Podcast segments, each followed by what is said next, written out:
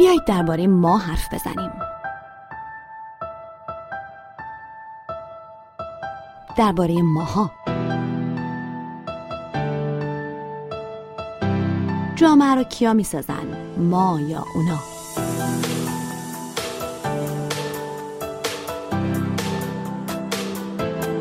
اینا اینطورین اونا اینطورین اما اینا همون اونا هستن.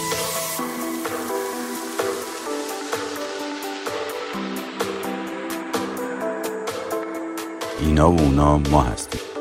ما یعنی جامعه. جامعه یعنی ما. یعنی ماها.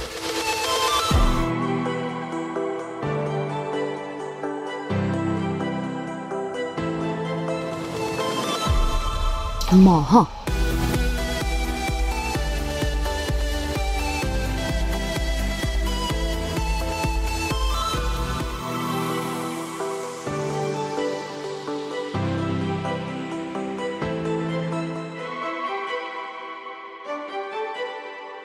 سلام من فهیمه خزر هیدری هستم. این هفته در ماها من و حسین قاضیان قصد داریم که درباره خودمون حرف بزنیم. یعنی خود خودمون درباره خود بودن خودمون. یک مهمان نازنین هم داریم غزل صدر عکاس که به او خوش آمد میگم. غزل خوش آمدی به ماهای این هفته. مرسی فهیم جان و مرسی آقای قاضیان از اینکه منو برای این برنامه دعوت کردین.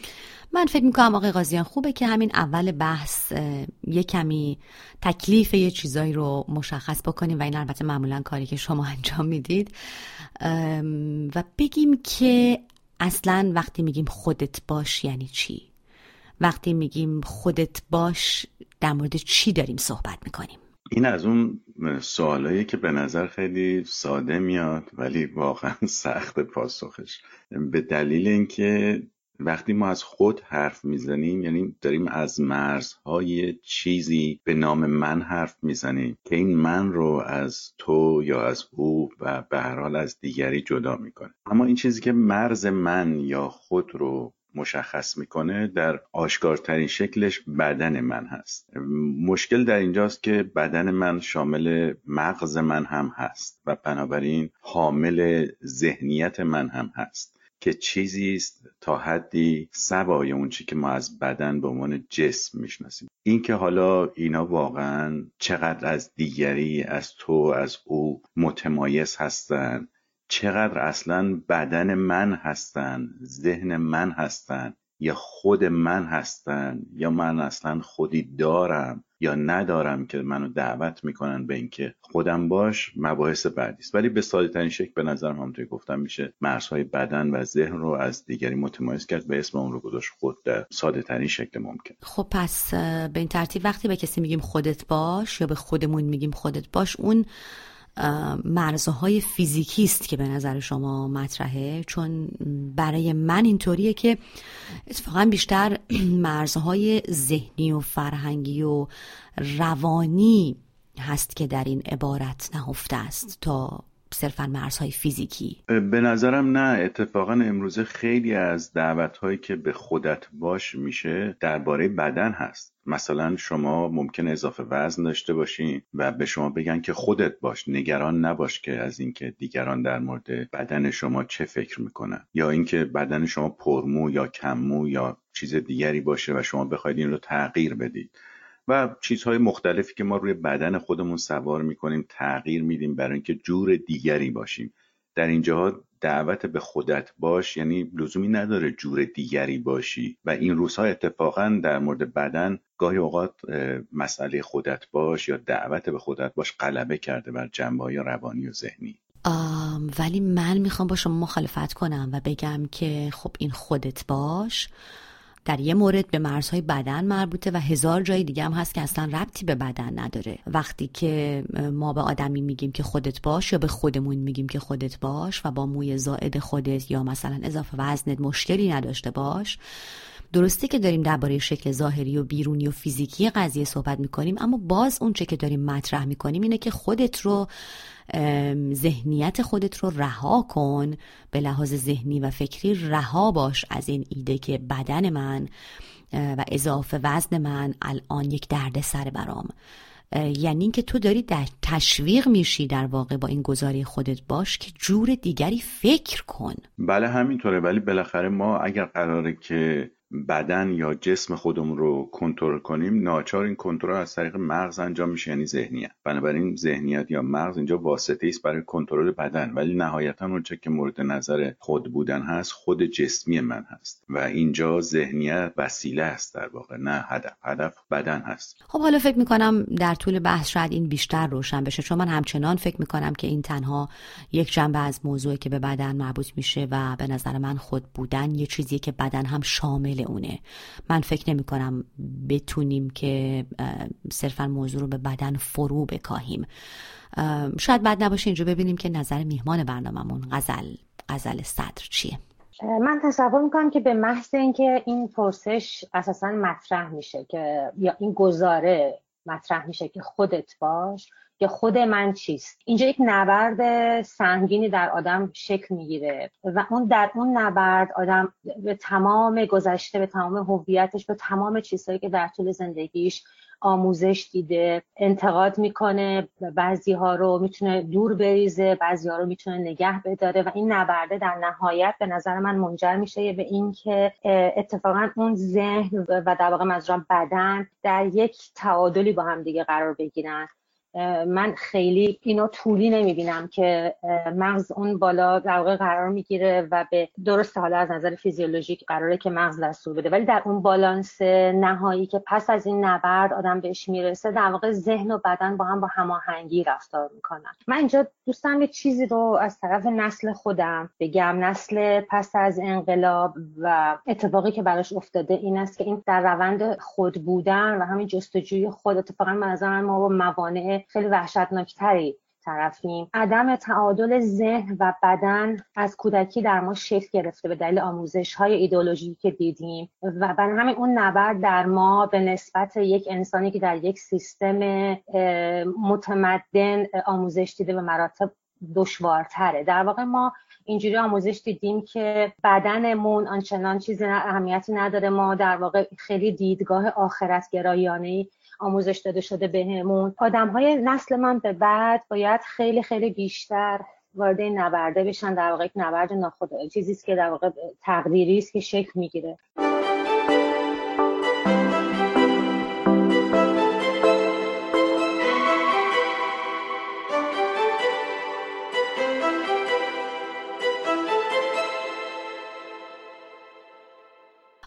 اما آقای قاضیان نمی‌دونم موافق هستید یا نه. به نظر من اغلب وقتی که میگیم می‌خوام خودم باشم ممکنه که این رو به صورت خیلی ساده انگارانه ای مطرح کنیم. یعنی فکر کنیم که داریم از ساده ترین و غیر پیچیده ترین موضوع حرف می‌زنیم. اینطور به نظر میاد که می‌خوام خودم باشم یعنی می‌خوام هر کاری دوست دارم بکنم دیگه. در حالی که من فکر می‌کنم اتفاقا خودت باش به این سادگی نیست بلکه دعوتی به کار و زحمت بسیار زیاد. شاید اولین و مهمترین قدمش مواجهه با خوده و بعد هم اجرا کردن این خود و هیچ کدوم از اینها کار ساده ای نیست. اجرا کردن خود که اغلب باید به رغم خیلی چیزهای دیگه هم صورت بگیره. مثلا اگه داریم در مورد جامعه ایران صحبت می‌کنیم اجرای خود معمولا رفتاری است که به رغم جامعه صورت می‌گیره. می‌خوام بگم ما ممکنه که می‌خوام بگم که ما با یه موضوع خیلی ساده روبرو نیستیم. می‌تونه حتی خیلی حراسناک باشه این موضوع خیلی ترسناک باشه و به حدی که گاه شاید خود نبودن اتفاقا انتخاب خیلی ساده تری باشه. ما حتی ضرب المثل داریم دیگه. خواهی نشوی رسوا. همرنگ جماعت شو. این انتخاب خیلی ساده تر و راحت تریه. در واقع من می‌خوام از این زاویه بحث رو جلو ببرم که بگم اصلا ما می‌تونیم خودمون نباشیم و اینکه اصلا خود نبودن شاید کار خیلی مشکل است تا خود بودن خب من شما کلا امروز خیلی با هم مخالفیم اصلا.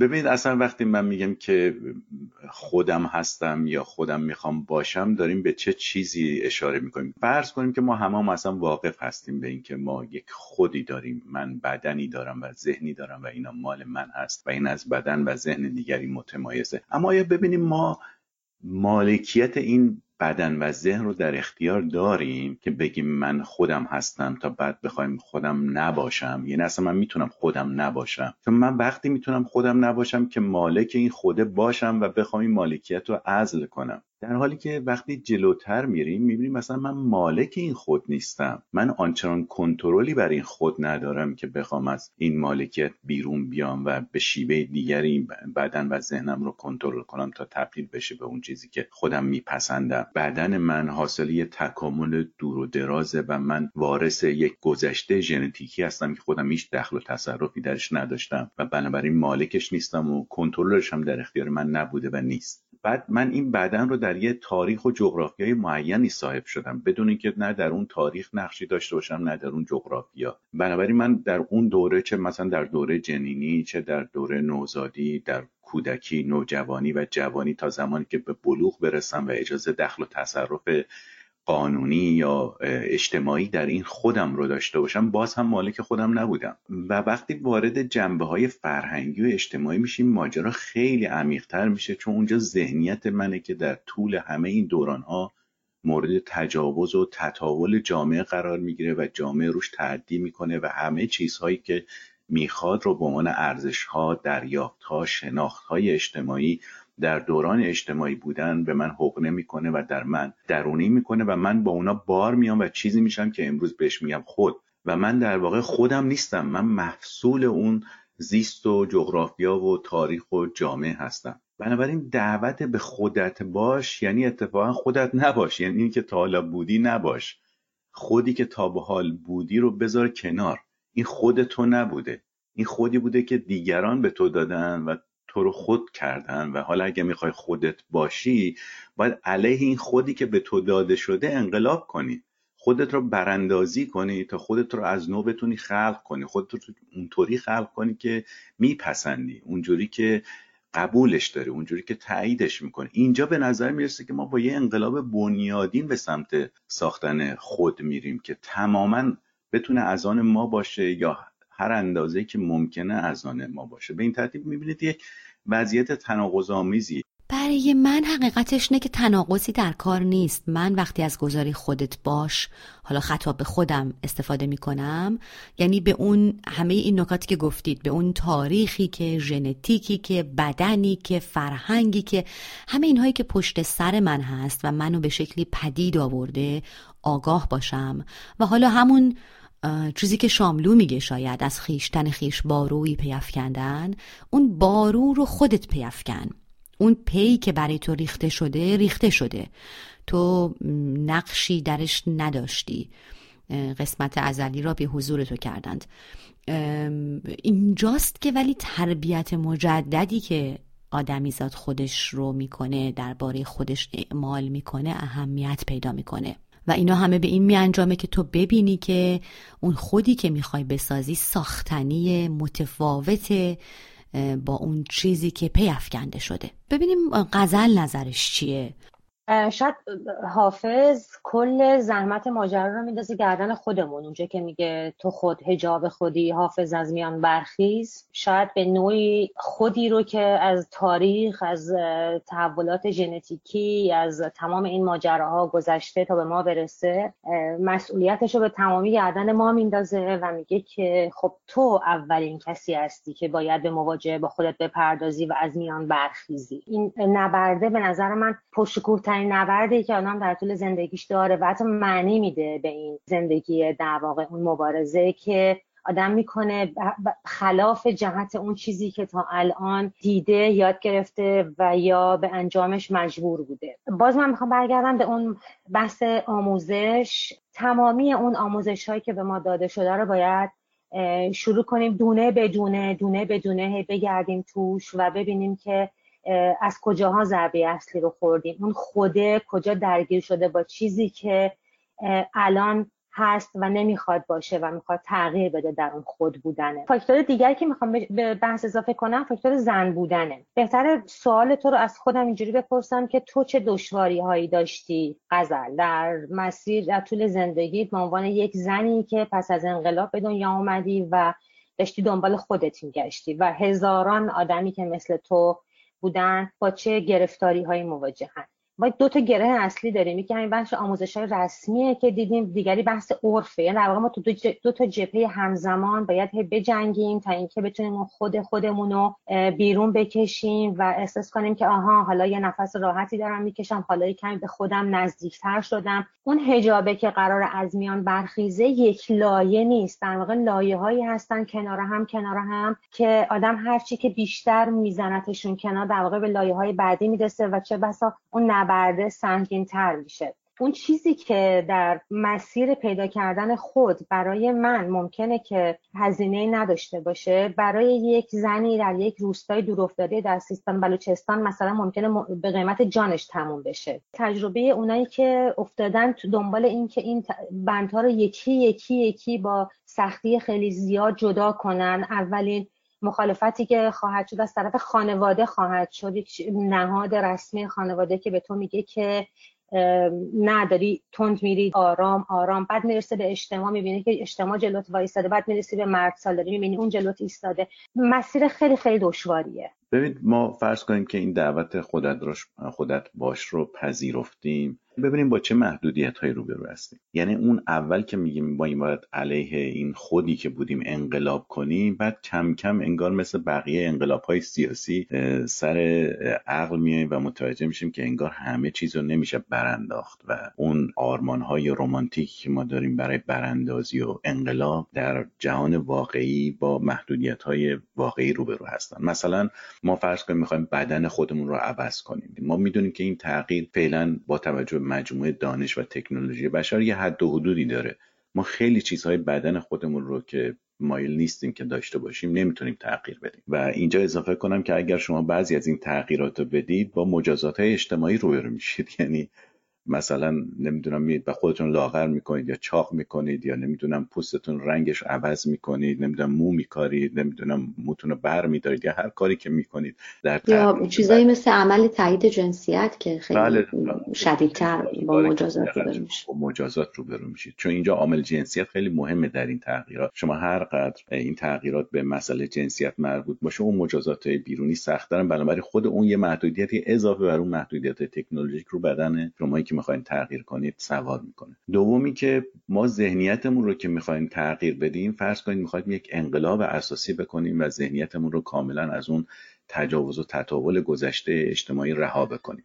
خب ما باید دست در انبان چه فرهنگی بکنیم؟ از کجا باید مواد و مساله ساختن این خود رو جمع کنیم و ساختمانش رو شروع کنیم ساختن؟ دوباره باید دست بکنیم در انبان فرهنگ هایی که می‌شناسیم. حالا گیرم فرهنگ جامعه خودمون نباشه دست کنیم در انبان فرهنگ جهانی. ولی مجموعه اون انبان یه مجموعه محدود و مشخصی است که شما در درون اون دارید در واقع عناصر سازنده جدید رو ازش برمیگیرید. گیرم حالا شما گزینشگرانه یا گاهی اوقات ترکیبی این کار رو بکنید و برید به سراغ ساختن اون سبک زندگی یا lifestyle ی که خودتون می‌خواید. تازه وقتی دارید میرید توی این انبان و می‌خواید از این مجموعه بیرون بیارید شما عملا مصرف کننده آگاهی هستید که در جامعه جاری است در فرهنگ جاری است. و این آگاهی آگاهی ساده نیست یه آگاهی است که ناشی از آگاهی مسلطه. آگاهی مسلط یعنی آگاهی که ما همه مصرف کنندش هستیم. در حالی که این آگاهی مسلط رو گروه مسلط ساختن. مثلا اگر از عنصر جنسیت بخوایم در این تحلیل استفاده کنیم آگاهی مسلط زمان ما عمدتا آگاهی مردان است. گرچه حالا تعدیل شده در تمام این دهه های اخیر ولی این آگاهی عمدتا مردانه است. بنابراین وقتی داریم این آگاهی رو مصرف می‌کنیم برای اینکه اونو مساله جدید خودمون رو تدارک ببینیم باز هم زیر سلطه این آگاهی مسلط همه اون عناصری که می‌سازیم اون چیزهایی نیست که ما خودمون دوست داریم. به میزانی که خود آگاهی پیدا می‌کنیم به نحوه مصرف این آگاهی مسلط. نگرش انتقادی پیدا می‌کنیم ممکن ازش رهایی پیدا کنیم ولی می‌دونیم که این برای همگان میسر نیست و ما عملا باز دوباره با یه محدودیت دیگری در ساختن خودمون روبرو میشیم تازه فرض کنید همه این کارا رو کردیم و حالا می‌خوایم این خودمون رو عرضه کنیم. چون ما که تو غار زندگی نمی کنیم یا قرار نیست تو غار زندگی کنیم. دوباره برمیگردیم خود تازه ساخته شدهمون رو می‌خوایم عرضه کنیم در جامعه چون ما با دیگری زندگی می‌کنیم. اونجاست که تازه تمام اون تلاش هایی که ما کرده بودیم برای ساختن خود مورد داوری هایی قرار می‌گیره که از همون آگاهی مسلط ارزش های مسلط همون انبان فرهنگی بیرون اومده و ما دوباره مجبور میشیم برای اینکه با دیگران زیست کنیم خودمون رو بتراشیم بخراشیم و دوباره می‌بینیم همه اون تلاشایی که کرده بودیم برای ساختن خودمون آنچنان که با خود گذشته که به ما تحمیل شده بود فرق داشته باشه عملا داره هی ازش میریزه خراشیده و تراشیده میشه و ما کم کم داریم انگار نزدیک میشیم به اون متوسط جامعه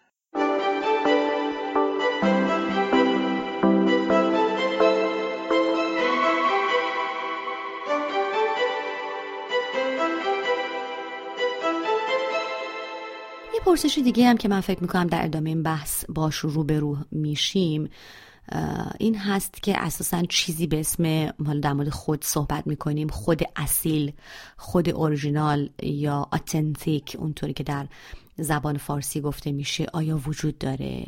یعنی این خودت باش یعنی فقط خودت باش. یعنی بعد سوال میشه که من اساسا چطور ممکنه که فقط خودم باشم؟ چون که ما به محض شروع به زندگی در این جهان خب از همه چیز از هر چیز از هر رهگذری حتی از هر قبار راهی اثر گرفتیم. ما مجموعه آدم ها رابطه ها اتفاق ها رفت و آمد های هستیم که در زندگیمون بوده.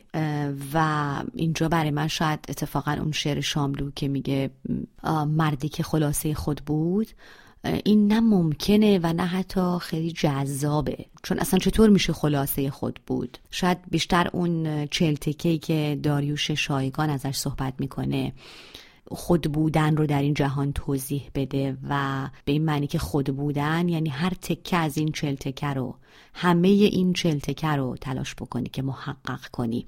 از این زاویه آقای قاضیان چه میشه گفت به نظرتون؟ ببین اینجا دقیقا به نظر من دوباره برمیگردیم به همون پارادوکس یا تناقضی که در این دعوت وجود داره. و اوریجینال بودن هم اتفاقا یعنی ریشه داشتن در گذشته. به همین علت من فکر کنم دعوت به اصالت دعوت به originality در واقع اتفاقا خلاف این دعوت های به خودی است که گفته میشه. چون این خودت باش های جدید در واقع از اینجا شروع میشه خودت نباش.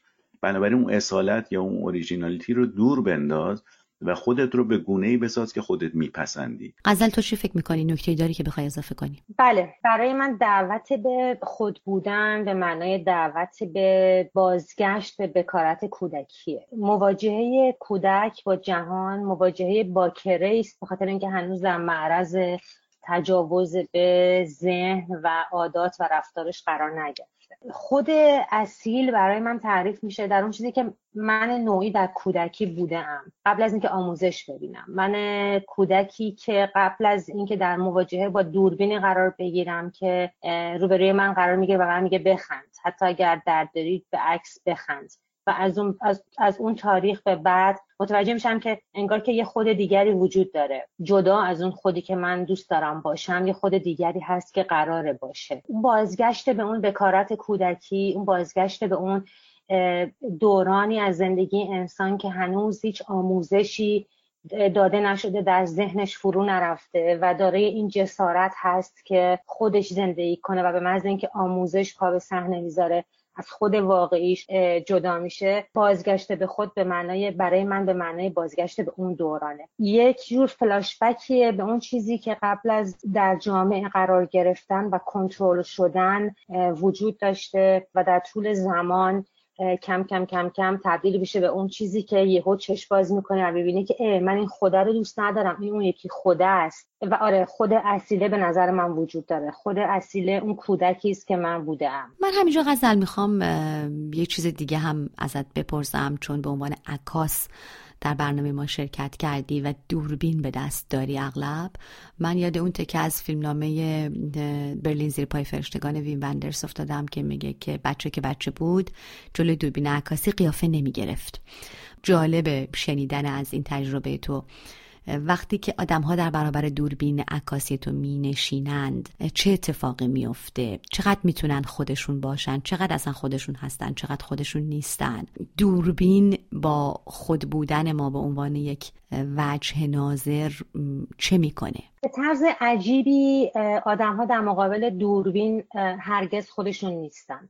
دوربین مهمترین چیزی که به من نشون داد این بود که آدم ها بلا فاصله به محض اینکه جلوی دوربین میشینن تبدیل میشن به آدمی که نیستن. بستگی داره به اینکه حالا تو ذهنشون چه آرشیو تصویری داشتن و می‌خوان خودشون رو به اون آرشیو تصویری ایدئالشون تبدیل بکنن در عکس. عکاس اینجا مثلا ممکنه که بهشون بگه که راحت بشینین همونطوری که خودتون هستین. ولی این تقریبا غیر ممکنه در واقع از من نمی‌فهمم که چرا شکل نمی‌گیره یا چرا این اتفاق نمیفته ولی دوربین انگار دقیقا همون وسیله است که به تو نشون میده که ببین بین خود آدم ها با اون چیزی که قراره ازشون نمایش داده بشه یه تفاوت جدی وجود داره. پدر مادره که بخوان از بچه‌هاشون عکس بگیرن من نمی‌دونم چرا ولی خب اینجوری رایجه که بچه میگن بخند. یا مثلا بگو سی حالا مثلا بچه ممکنه درد داره تو اون لحظه. اصلا اصلا حال نمی‌کنه بخنده یا اصلا توی فاز خند ولی میخنده. این انگار که در تمام طول عمر ادامه پیدا می‌کنه. آدم ها به محض اینکه وارد استودیو میشن یا حتی نه اصلا آدما توی فضای بازی نشستن می‌خوان با هم یه عکس موبایلی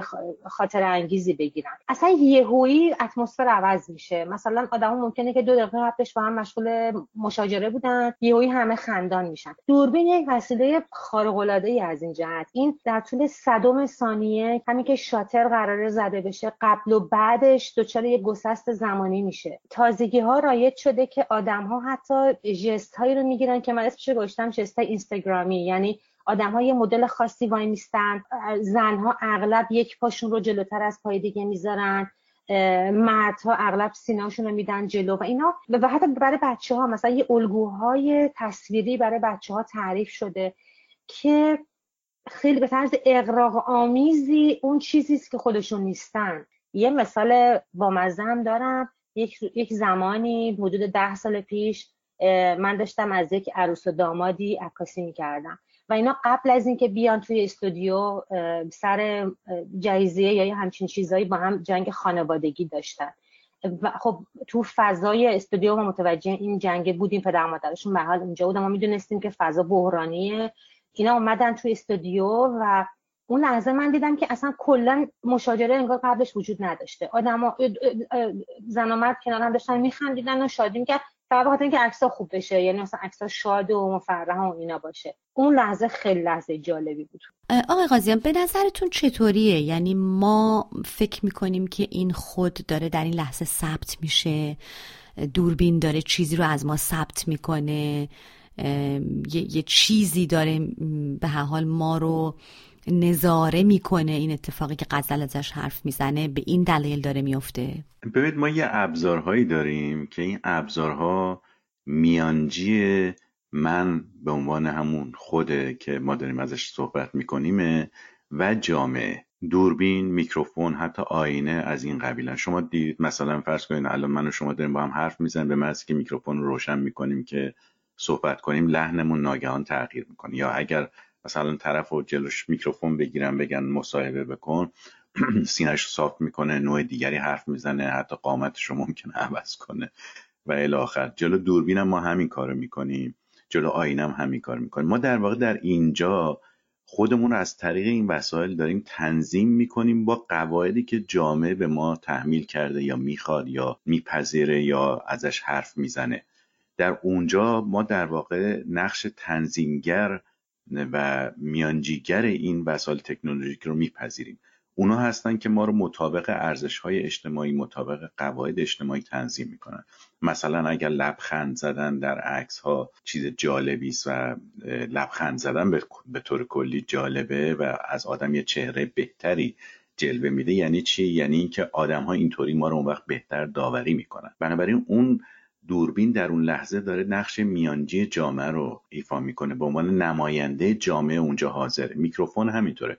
آینه همینطوره. ما صبح که بلند میشیم خودمون رو در آینه نگاه می‌کنیم مومون رو درست می‌کنیم لباسمون رو درست می‌کنیم در واقع خودمون رو داریم با اون مقررات اجتماعی تنظیم می‌کنیم که قرار خودمون رو بریم بعدا نمایش بدیم. و همونطور گفتم اینجا در واقع حضور جامعه است که از طریق این ابزار یا این میانجی داره میاد روی بدن و ذهن ما و شروع می‌کنه به کار کردن.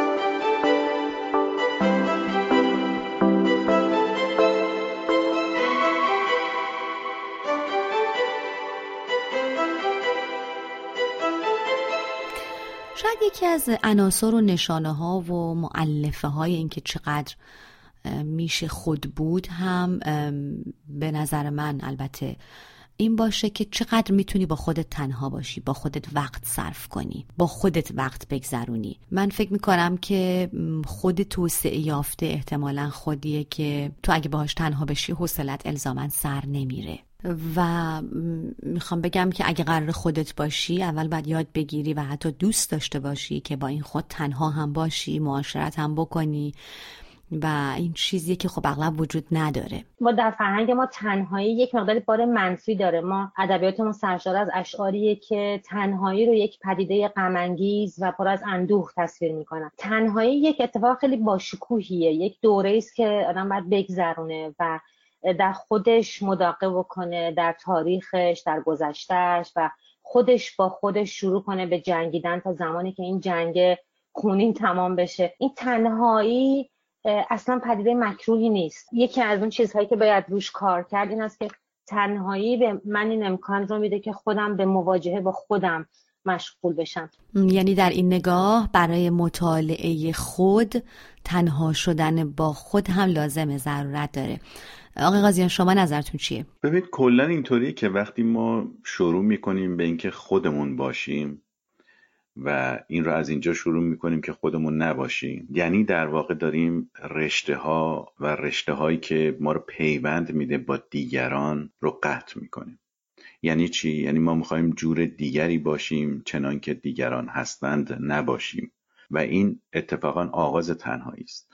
یعنی به محض اینکه شما شروع می‌کنید به خود بودن و خود رو از نو ساختن شما دارید یک چیز منفرد و متفاوت از اون چیز مسلط از اون چیزی که همگان درش اشتراک دارن رو می‌سازید. به این ترتیب شما دارید از دیگران کناره می‌گیرید. دیگران رو دارید ازشون قطع ارتباط می‌کنید و شما دارید به آغاز تنهایی گام می‌گذارید. به میزانی که شما این خودی که می‌سازید از خود مسلط خود منتشر در فضا فاصله داشته باشه شما بیشتر تنها میشید. و این تنهایی در واقع یک نوع تنهایی وجودی است که با استراب هم توامه چون مسئولیت بزرگی رو بر دوش شما می‌ذاره. چون در ساختن این خود شما مسئولیت انتخاب و آگاهی رو عملا میپذیرید. تا پیش از این شما خودی داشتید که خودتون درش نقشی نداشتید اون خود منفعلانه. ولی حالا که فاعلانه دارید میسازیدش مسئولیت انتخاب و آگاهیش بر دوش شماست. این بار سنگینیه و بار مستربتر کننده مهمترش بار تنهایی محتملی است که در آینده در انتظار شماست. این تنهایی همه جای وجود شما رو در بر می‌گیره. چون وجود دیگری یعنی یک عامل تنظیم کننده شما.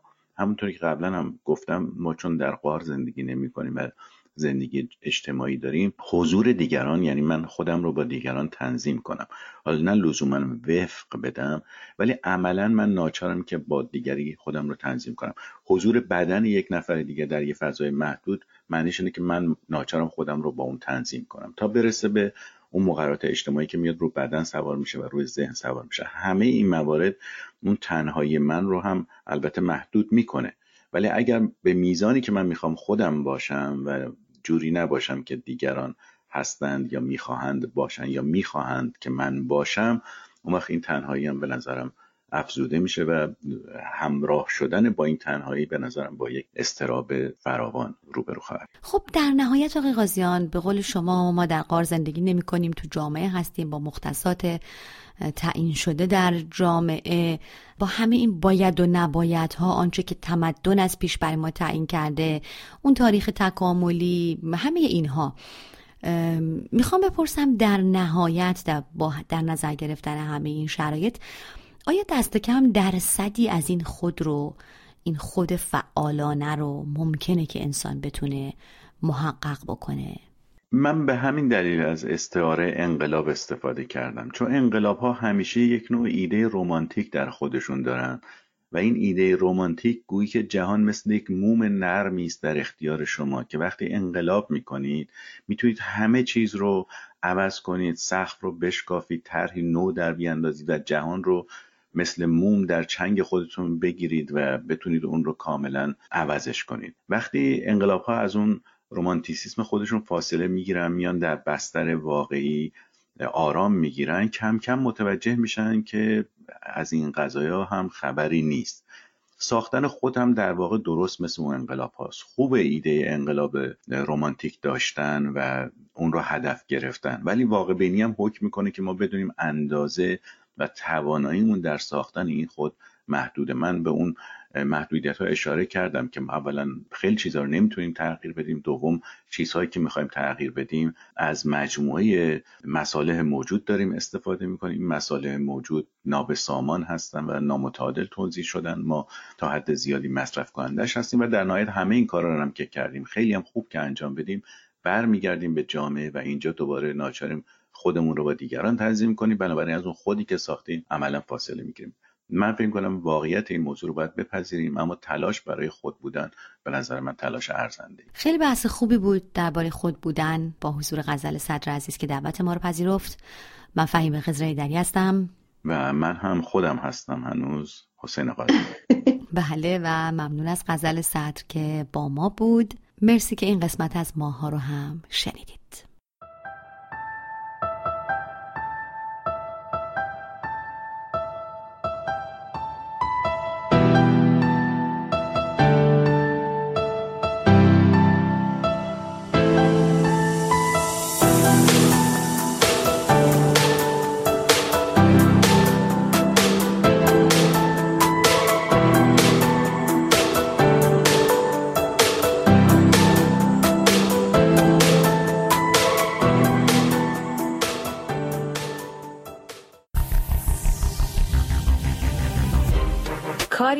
رسانه پارسی این برنامه را همکنون می توانید از کانال تلگرام، صفحه فیسبوک، اینستاگرام و توییتر ما Persian Media Production دنبال کنید.